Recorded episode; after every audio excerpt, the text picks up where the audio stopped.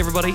Welcome to Conversation Piece with Patrick Armstrong. I am the titular Patrick, and this is a show where we talk about the missing pieces of the conversations we are already having. Shout out to our returning listeners, and a high five and hello to everyone joining us for the very first time. Thank you so much. It means so much to us here at the show. My guest today is a fellow Korean adoptee and a recovering nonprofit executive. Her experiences as an immigrant, foster child, person of color in a very white community, and also her very difficult experiences as an adoptee influenced her narrative of self rejection of her Asian identity. She was in constant pursuit of finding white belonging for over 25 years and never achieved it. She never found real belonging anywhere until now. It is an honor and my privilege to welcome Grace Foster to the show. Hey, Grace, thank you so much for joining me. Hi, Patrick. Thanks for having me. You are very welcome. Um, I didn't tell you how I was gonna. I was going to describe you as a recovering nonprofit executive. Is that okay? uh, yeah, yeah. Okay, perfect. I can definitely cut that out as well and run a new intro. But um, I just from our last conversation, um, I was like, you know what? She's she's she's out of it now and she's working her way back into some new stuff, and we're going to get into that today. Uh, Grace, I obviously gave you just a very short introduction here, but for anybody who's listening who may not know you specifically, um, do you mind sharing a little bit more about yourself?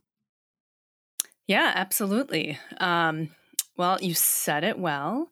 Uh, I'm a Korean adoptee, also a former foster youth. Um, I, I share those two identities and uh, grew up in the Midwest, uh, adopted into um, a family with white parents, but we actually had a lot of multiracial um, uh, kids in our family that were all adopted. Um, and we were a family of nearly 20 kids. So it was very big. And like you said, searched for belonging in this white community white home and for decades never understood fully why I was never able to achieve a sense of home, of belonging. Uh, always knew I was different. So um, I hear you and your guests talk a lot about that apocalypse moment coming out mm. of the mm. fog. I always had a sense of it. Um, and, you know, I think throughout the years. I've tackled it piece by piece. It's been a slow, long journey, but definitely 2020 was a big pivotal moment for me, as well as many in our community. Mm-hmm. Uh, white people were finally listening. They were truly listening to conversations around race and the many different facets and aspects around what that means for multi communities, not just the Black community. Um, you know, I'm I'm so grateful that that year, as terrible as it was, happened uh, because it really forced me to dig a little deeper and really question if I am not feeling like I belong if I'm not seeing representation of my story as an adoptee, former foster youth, an Asian American, what am I doing? Mm. Why am I here then? So, you know, it really forced me to reckon with my piece and my part in this narrative, in changing the narrative, in helping create more belonging for our communities. And so, yeah, I'm, I'm excited to talk to you today a little bit more about what's come of that uh, since my my big moment in 2020 of realizing that I needed to roll up my sleeves and participate. Absolutely. I really appreciate you sharing that. And, uh, you know, I think a lot of us, adoptees specifically, but a lot of people just in general, like you said, you know, 2020 was that awakening moment. A lot of us are actually having the conversation, whether or not we were talking about it before, we are starting to learn how to articulate and voice some of those things that we're feeling. And like you said, too, a lot of people, a lot of white folks specifically, seemed at least at the start willing and able to start listening to it and participating in those conversations. And, you know, I think that kind of ebbs and flows. And I think we're in that ebb and flow period right now. But I also think that we've not ever been at a stronger point in terms of the amount of people, specifically in our community this time, specifically coming out, using their voices and demanding to be heard. Not just like, hey, I'm here, look over here if you want, but more like, hey, we need you to see us and validate us so that way we can actually move forward in the direction that we want to go. So, um, for the audience listening, Grace and I connected via LinkedIn, I believe was the first place. And um, we, once we had our first Zoom call, like it was, it was a wrap after that. I knew I'd found a kindred spirit in terms of what it is um, that I want to do in the community, but also what kind of conversations do we want to be having, not only within, but outside of our community specifically. And so you touched on a lot of different things, um, talking about a lot of belonging. And before we dive into what's the missing piece of this conversation that you're currently partaking in, um, you also talked just, you briefly touched on that moment in 2020 of like, what am I doing? Why am I here? And how do I you know, where do I go from here? Um, can you tell us a little bit or elaborate on what it meant to have that reckoning moment, even though it's been built on, you know, the context of your own personal lived experience? That not only had you say, okay, I need to do something di- or I need to do something new, but also I need to do something different than what I was doing at that time, which was for anyone who might not know, working within that nonprofit sector. Sure. Um, you know, 2020 sparked a lot of movement, especially within white organizations, to uh, create space for some of these hard conversations around race, equity, and inclusion, which was great. But we all know that uh, there's a lot of work to do there. And right. the approaches aren't always the best as well as intentioned as they are. Um, you know, I think we were all horrified, mortified watching George Floyd get murdered over and over and over and over again on TV. Um, it's so triggering in so many ways um, for the Black community, especially. Um, but I think for everybody watching that that cares about these issues in our country, and I lived in in Minneapolis for 10 years. So mm. I built a career there, went to school there. So it hit home for me in a different way too. And we all know the pandemic was also happening in full force at the same time.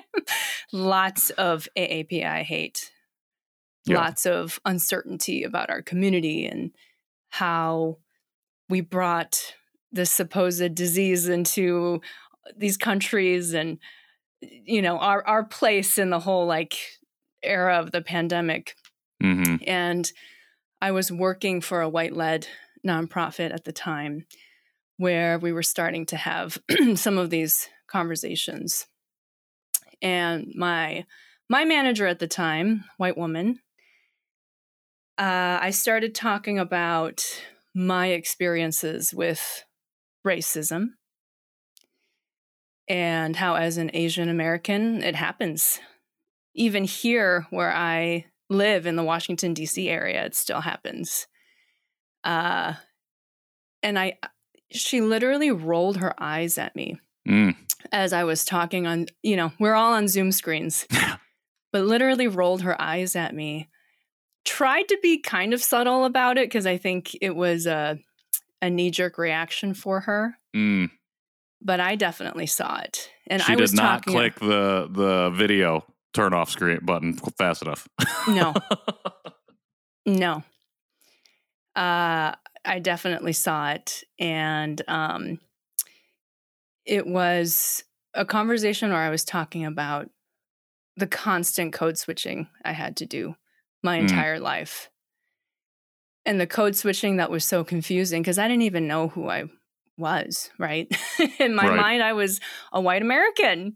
Yep. And, you know, I'm pretty ashamed of that. Uh, that for so long, that's how I wanted to be seen and perceived. That I had this steeped, internalized racism against myself, my community, and got very angry at people that uh, would ask me about my Asian heritage. Mm.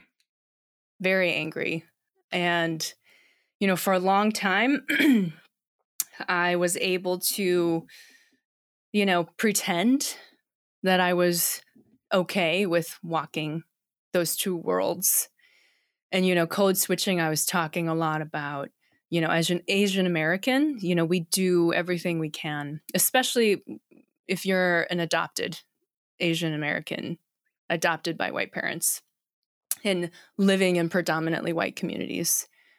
You are constantly thinking about do I look white enough? Am I speaking white enough? Does my hair look white enough? Do my yep. clothes reflect the white community mm, that I want yep. to emulate? Does my job reflect the white person that I want to be? And, you know, there's definitely, um,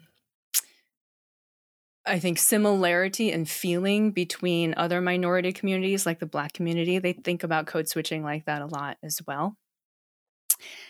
And, you know, for her, my white manager to roll her eyes in front of everybody, it was an entire team, all team call at me talking about my experience like that.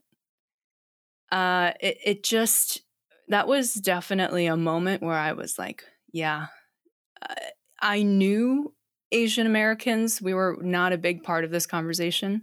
Mm-hmm. Just from the searching I had done, trying to find stories about our communities that reflected how I felt and how I wanted to be seen and talked about. But her doing that really, uh, it, it, was a moment for me where I, I, really understood how far we were from mm. being a true part of this conversation being taken seriously, uh, especially by the white community, when we're talking about race, when we're talking about exclusion, mm. when we're talking about what identity means to us or a lack of identity. We all know that the model minority myth is so harmful. Um, and that is how a lot of Asian Americas or Americans in the corporate sector, the nonprofit sector, you name it, mm-hmm. you know, mm-hmm. we're operating in that way. And it's been so harmful to us for decades and decades. So that moment in time, uh, right after George Floyd's murder, that was when I knew I had to do something about how I felt. Well, I really appreciate you sharing that and giving a little bit more context because I think the context is important, um, particularly for adoptees, but especially for people who are who don't know that experience and are just unaware of what how that affects us in our everyday lives. I think that's something I just talked about in my last ep- or a couple episodes ago was about how adoptee as an identity. And I think we've talked about this is not seen that way. It's seen as you know an act uh, of adoption and then it ends there. But for us, the people who live that experience, like it continues to influence and affect us in our everyday lives. And when we start, we get to a point where we finally start to ask questions and talk about it differently, we get the eye roll. We get people who are like very skeptical. Well, you know, I know an adopted person and they're totally fine. Like that's usually that's a common mm-hmm. response I feel like I receive um, from folks who who have no awareness of of that experience. So I really appreciate you sharing that. And you know, it's it's interesting that how similar a lot of our catalysts are and how different some of those things can be and the different ways that we end up navigating not only community but the conversation itself. And so again kind of going back to belonging and talking about all of the different things that you've found yourself now involved in as you've moved through the community and embraced the community a little bit more embraced your space within this community um, what conversations do you feel like your or what kind of things, I guess, to get at the ethos and the purpose of the show, do you feel like are missing from the conversations that you're currently having around the adoptee experience, maybe within the adoption, adoptee, former foster youth space? What do you think that missing piece is right now, or what's something that you're focusing on and wanting to bring a little bit more light to? Yeah, I think um, within the adoptee space, and like I said, I, I uh, ha- share the identity of of being a former foster youth, um, which is not really talked about sure at all when we're talking yeah, it, about it, adoption. For sure, for sure.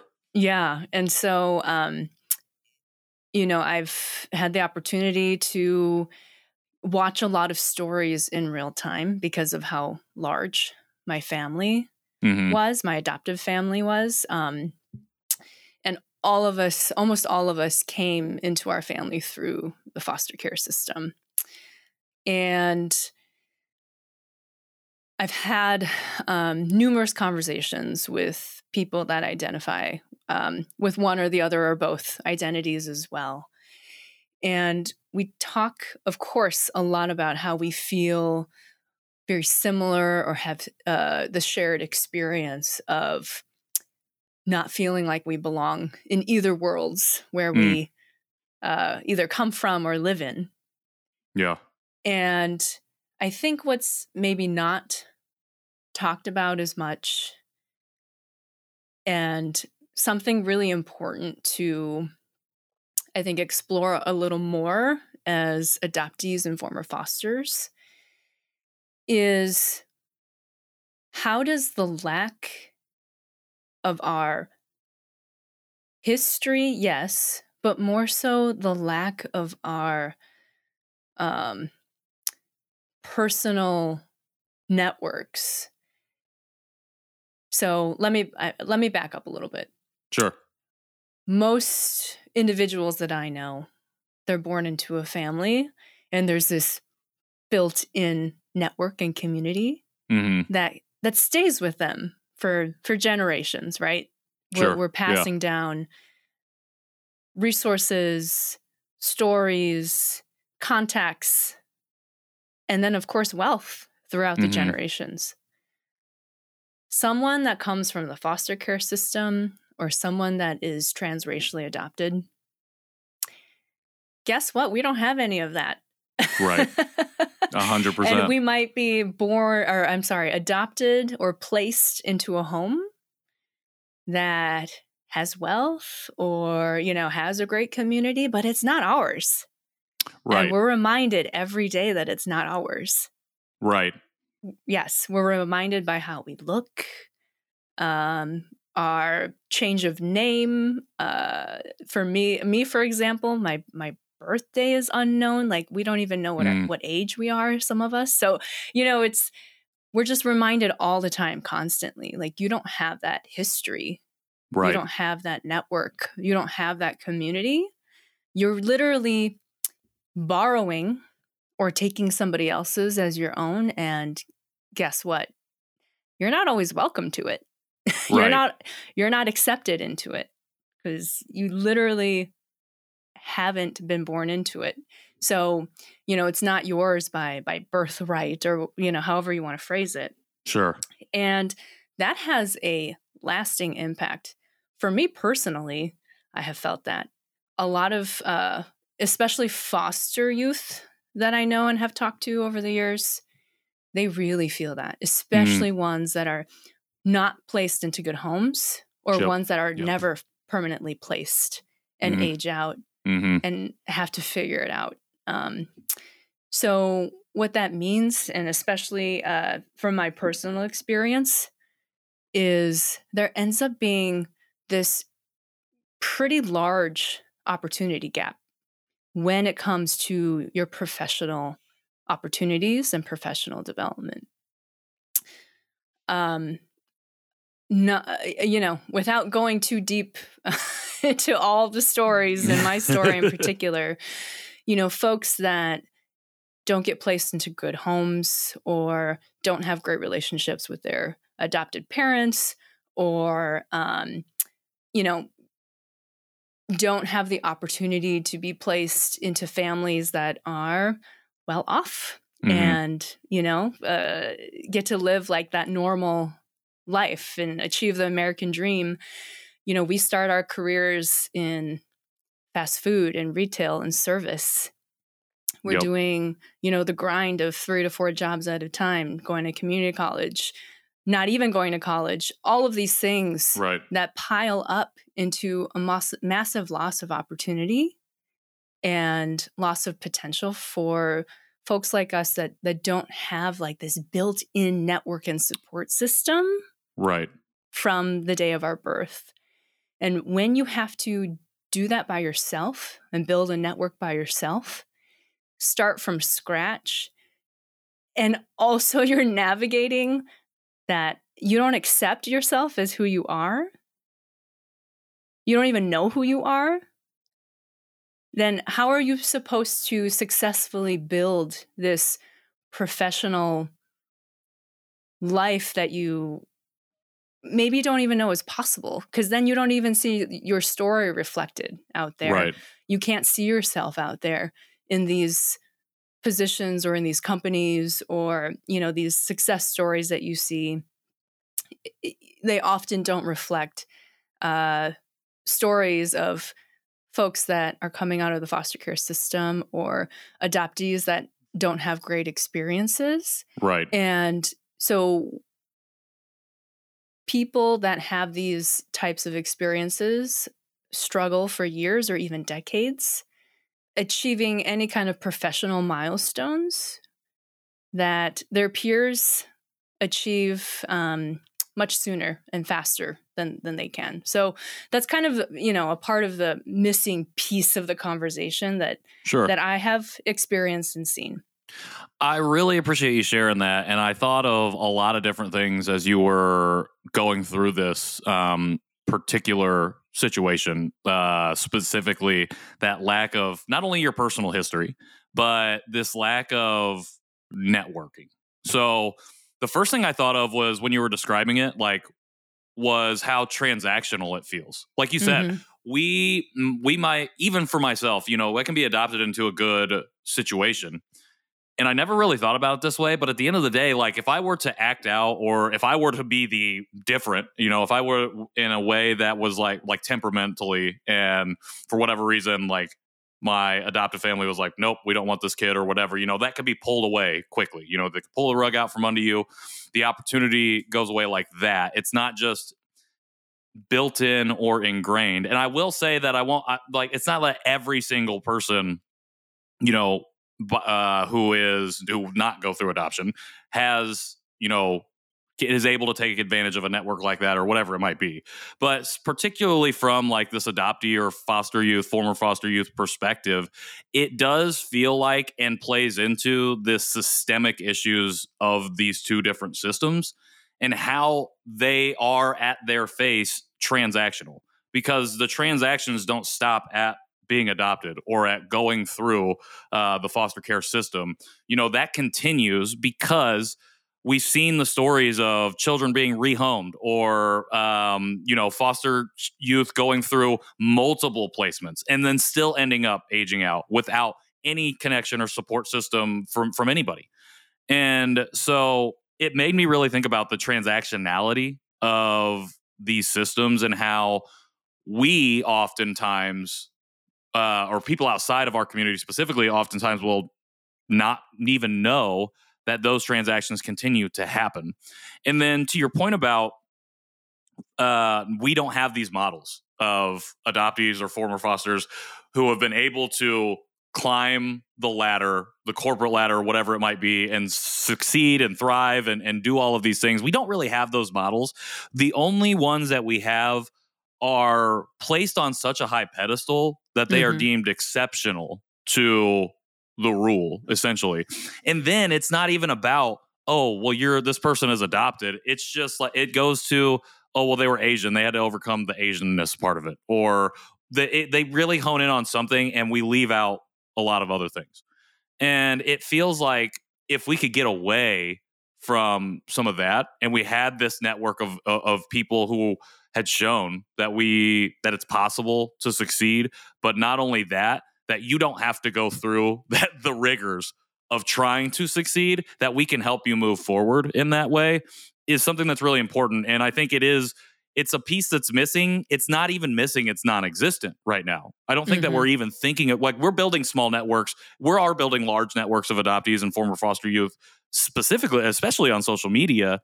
However it's like it's also like thinking about oh we there are there are more ways that we can go about doing this. So how do we or what in in your opinion what do you think is something that we can do internally as adoptees as former foster youth to ensure that we are addressing this particular issue and when you say internally what do you mean so i mean for so so essentially this is a two part question so essentially how do we as adoptees and former foster youth how do we make sure that we are addressing you know this lack of network this lack of opportunity um, ourselves? And then the second part of that question is how do we ensure, um, or how do people outside of our communities ensure that they are addressing this as well? Yeah, I mean, I think within our communities, um, there are so many, as you've experienced in your journey these past three years, so many of us that uh, are not sharing our stories.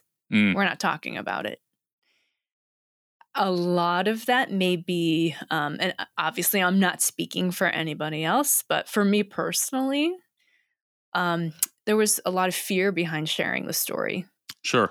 You don't, you, you don't want to call out uh, how much more different you are uh, by sharing this really, you know, unique story about who you are, your feelings of lack of identity and belonging right? That's not what's seen as like uh, cool and mainstream in white mm-hmm. society, right? What's cool and mainstream in white society are Asian Americans that are Fortune 500 executives or celebrities or have started these amazing, you know, highly successful nonprofits.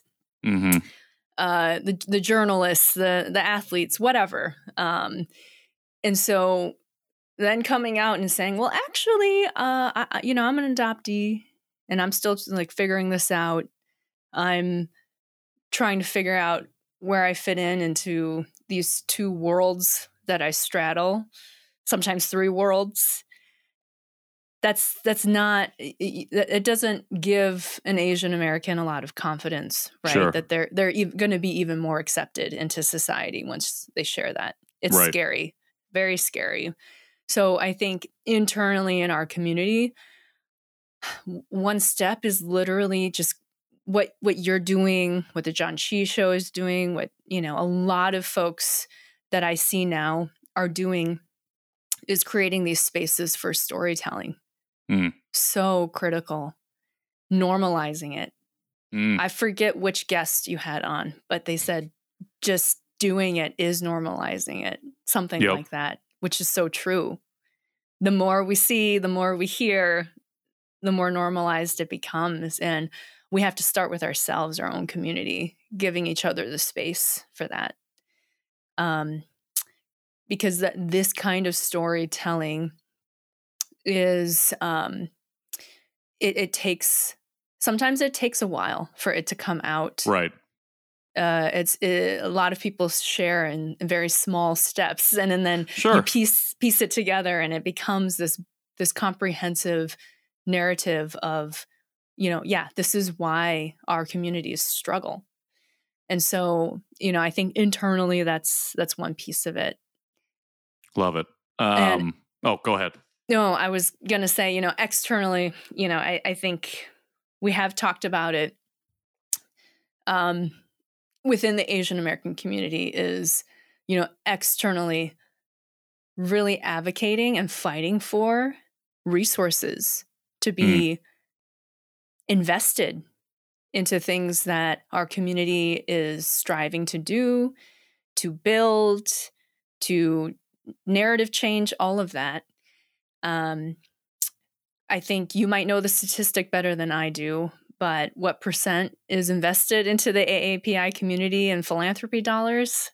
Not a lot. It's yeah, like it's, it's small, like, small percentages. Yeah, I wanted to say uh, one percent, but I think it's like 0.1. So I, I think it's I think it's less than one percent. And yeah, I, I think it's like 0.1, 0.2. Uh, we'll I know I just saw a study come out that. about that, but um, yeah, I think TAF uh, Asian American Foundation just put out a study about that. But yeah, it's it's not it's again almost non-existent it's almost non-existent and, and, that's just the nonprofit space exactly and, and what about you know the corporate spaces the small business spaces you know there's so many more areas uh, that Asian Americans are within where we're trying to build our voice, but there's just such a lack of resources for us to be able to break these barriers. And it's it's difficult, right? Because there's a lot of um, there's a lot of people of color of all different groups Mm-hmm. and that represent many many different aspects that we should be highlighting and supporting and you know it's it's really a shame that we all have to fight each other for these resources Yep. against you know So I actually want to just jump in really quickly and say I don't necessarily think we're fighting each other. It's more so that we've been pitted against each other because we've been led to believe that there are only so many resources to go around. And so, like, Right. we've been talking about the scarcity mindset a lot in, in the APAM conversations last month. Um, and I think you've mentioned it a lot here without saying it specifically. But, like, this idea that there is only so much for us um, and then that way only so many of us can get it or succeed or or whatever the case might be makes it feel like we have to fight with other groups and not even like not even across racial uh, or ethnicity but even internally like fighting for lgbtq resources within our own asian american diaspora fighting for adoptee representation within the asian diaspora fighting for disability justice within the asian diaspora itself. And we find ourselves like fighting each other for that stuff even. And it's like well hold on a second. Why are we doing that? And why is it that like 10 people own the 99% of all the wealth? Like doesn't that sound it seems off in in in the grand scheme of things. And so i didn't want to i didn't want to necessarily cut you off but i wanted to like just interject with that because i feel like we've been kind of skirting around the outsides of what it means to operate within a, a society that preaches scarcity as opposed to abundance. hmm yeah that's right Well, I think especially because you come from the nonprofit sector where fundraising is key to literally making the whole operation go. And you know that you, I mean, I don't know that you know this, but I would assume that you've seen like big donors and stuff throw money at different causes, at different organizations, at different things um, without a second thought. It's only because it's like, oh, because there's a fundraiser going on. Okay, here we go. And it's like, well, there's, the, and then there's other areas that that could probably be distributed a, a little bit more equitably. Yeah, exactly. And, you know, the institutional funders, um, the true wealthy, you know, billionaires, millionaires, there is definitely uh, like a pattern Mm. of their giving. And you're right. I, I mean, I've seen it for for the past decade. Right. and it's because of the narrative stories and networks that they share. Mm. And guess who's excluded from that? The AAPI community, And here we Yeah. are, full circle, bringing it Right. back. amongst others. Yeah. Right, right, right, right, right. The indigenous community, there, there's quite a few others that are also excluded from Yeah. those conversations, from those rooms, from those networks. Um, so, yeah, I mean, there's a lot of work to do. And I think, again, going back to your question from the outside, what can the outside do? Yes, resources, but also how are you helping to elevate our narratives? right. how are you helping to create visibility for people to even be interested in what Mm. we're building and what we're doing because often I, I feel like you know we saw this at the oscars right these amazing aapi actors are recognized for decades of work that they're doing where was everyone 40 years when Michelle Yeoh's career started? Exactly. Like, you know, we were put in this like little bucket pushed off to the side. Like, this is the AAPI room. right. this is where they're visible. That's that's good. Fine. And so, you know, as if you're a person outside of the AAPI community and you want to be an ally, start taking us out of those buckets start opening those doors, start inviting us into these rooms. Um, and you know, one thing I really struggled with in the nonprofit sector was um, really seeing firsthand how you know our community is excluded from those leadership positions, mm. excluded from being in the room where those decisions, pivotal decisions for organizations, are made. Um, excluded from those board positions, all of that, uh, it's it's a shame because we are so much a part of the American society. Mm. We contribute so much. And, you know, it's time to start taking us out of these little buckets that you've put us into and start helping us shape the world that we all want. We all want equity, inclusion, we want mm-hmm. racial justice. We all want it. let us help build it too. Right. So, um, you know, it will start with opening doors, visibility, inclusion in conversations, giving equal opportunity for for funding opportunity. Mm, yep. Not not not just not don't hand us the dollars. Right give us the opportunity to ask for them. right. to like make how, our yeah, case for we them. can't even, we're not even pitching it. We don't just want the check. Like, sure, we'll take your money, but like, we want the opportunity to be able to show you why it's important for you to invest in something like this, whatever it might be. And right. so I really, uh, thank you for sharing that because you said something that is really going to stick with me and really quickly just jumping back five seconds. Um, the the guest you're referencing is from last month was Rick Allen, and he said to oh. continue is to normalize, and that thing has been just just beating my brain over and over again uh, since we had that conversation. And now you've shared a gem that I'm going to be carrying with me all through June. You said, How are, to specifically talking to you folks outside of our community, how are you creating visibility for people to even be interested, even have the opportunity to be interested in our community?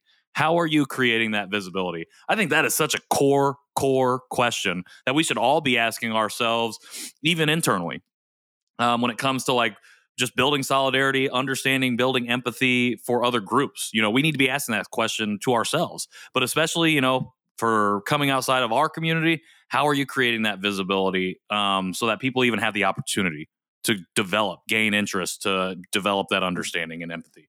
So, thank you for sharing that. Um, as we get ready to wind down here, uh, you've dropped a lot of gems in a really short time. And I can't wait to be able to share this with everyone so that they can learn from you. And I can't wait to have you on the John Chi Show. We can learn more about your personal story.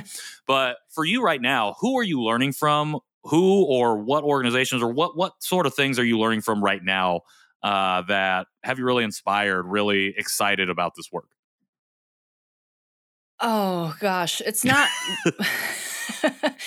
it's it's not one particular person. Sure. I think you know I've been so inspired by uh, the many AAPI community members that are being extremely brave and building what they believe in. Mm. Really having taken that leap for themselves to amplify and elevate their communities. There's so many. there really is. and uh, you know, I, I I think you've you've shared quite a few of them as your guests over these past few months. There's been quite a few that's been on that have been on the John Chi show. Um, you know, there's if you look up creators in the AAPI space, you're going to find them. Yep. But not just creators of the AAPI space, but look, like you said, look up disability justice advocates, look mm. up LGBTQIA advocates, look up foster care advocates. Yep. Look, you know, there's so many folks in our communities and allies for our communities that are that have put their money where their mouth is essentially and, and are building something. And I have taken inspiration from everybody that has been brave enough to speak out for us because it has taken me a long time to do the same publicly.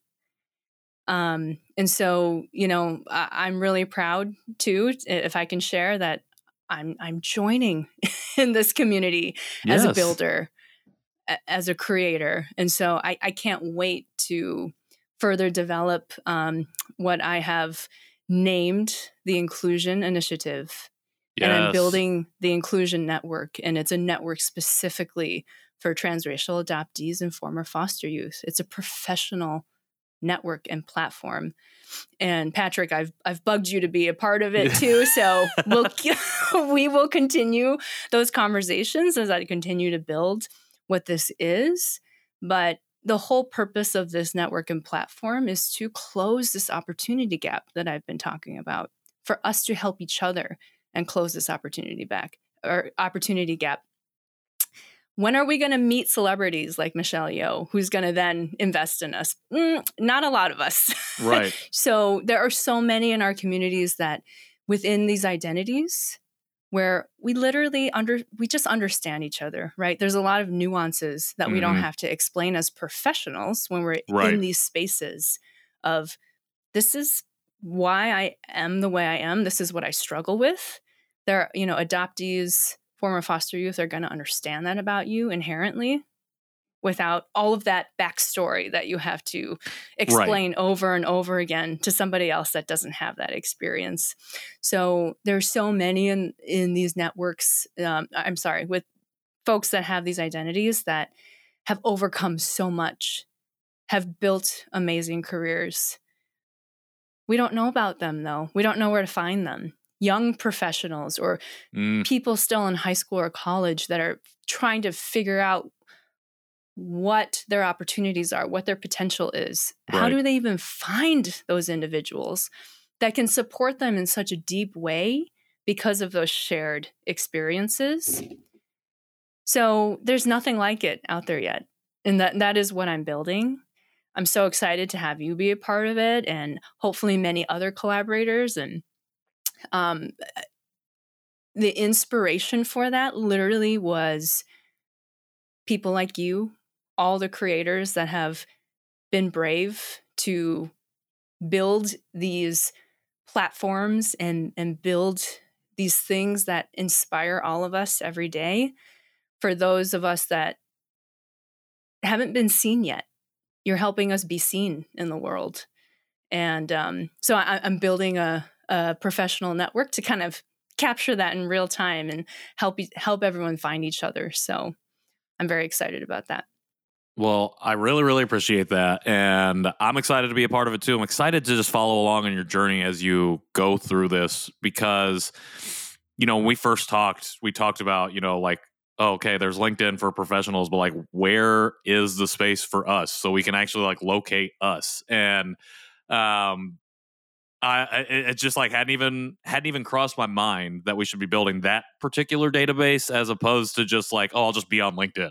And like I'll have adoptee in my headline and like that's how people will find me like just type it in. Hopefully you come across me. But you're right.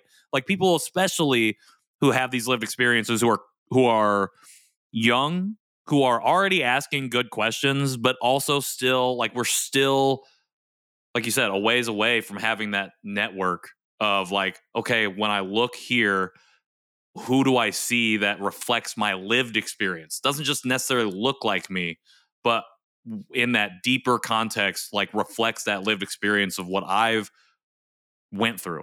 And there isn't anything like it. So the inclusion initiative, super, super excited about it. Um, I appreciate you sharing because I was that's literally the last question is how do we support you? So how do we support you, Grace, as an individual, and how do we support the inclusion initiative going forward? Yes. Well, you can um, support me in a lot of ways. Um, I think the main area of support that I'm looking for right now really is to help uh, be connected mm. to folks that have these identities e- you know, either as a transracial adoptee or as a former foster person or both. And uh, I, I really want to have more conversations with these folks to understand what this platform should look like from our perspective. There's so many different experiences and stories um, of every individual that has these identities. None of our stories are the same. And, you know, from being in the nonprofit sector for the past 10 years, I have seen organizations built and run in ways that those in power and those with wealth and influence think they should be built and run to serve communities. And guess what? It's often not what the communities actually need or right. want. And they were never asked what they needed mm. and wanted. And so, you know, I think it's really important as creators that we don't do that. Yep. That we are asking the questions. We're building the things that are actually needed and that will be supportive for the communities that we're building it for. So I really want to be connected to folks like that and have those conversations. I want to be connected with people that are interested in collaborating with me on this platform for storytelling, for elevating individuals on the platform, um, for sponsorship, all of that kind of stuff. So, those are really the main ways that I'm looking to be supported right now. And um, I think you'll have my my website on, on your show notes. So yeah, definitely. So uh, where can what? So if you don't mind, just sharing what that website is and how people can follow and get a hold of you uh, if they want to connect. Yeah, right now LinkedIn is going to be the main way to follow me and connect with me. Um, and you can visit my website at graceyungfoster.com. You can sign up to be added to my uh, my list for the for folks that want to learn more about the inclusion initiative as it launches. Amazing. Um, folks, if you're listening right now, go ahead and follow and connect with Grace on LinkedIn and then go ahead and sign up for that inclusion initiative list. Uh, cannot say how, I mean, you take the words right out of my mouth essentially when it comes to what do we do and how do we build programming. It's we got to talk to the people who have those experiences who are going to be affected by what the program is, what the organization is, whatever it is. And too many times, like you said, we just take the money and run. We don't listen. We just do. And we assume that we're doing good because 10 people over here might say we're doing good. And, but the people that we're impacting, the hundreds of thousands of people on the other side, you know, aren't, aren't receiving the kind of care, the kind of help, the kind of support that they need. So, very, very, very excited to follow along on this journey of yours personally and with the Inclusion Initiative.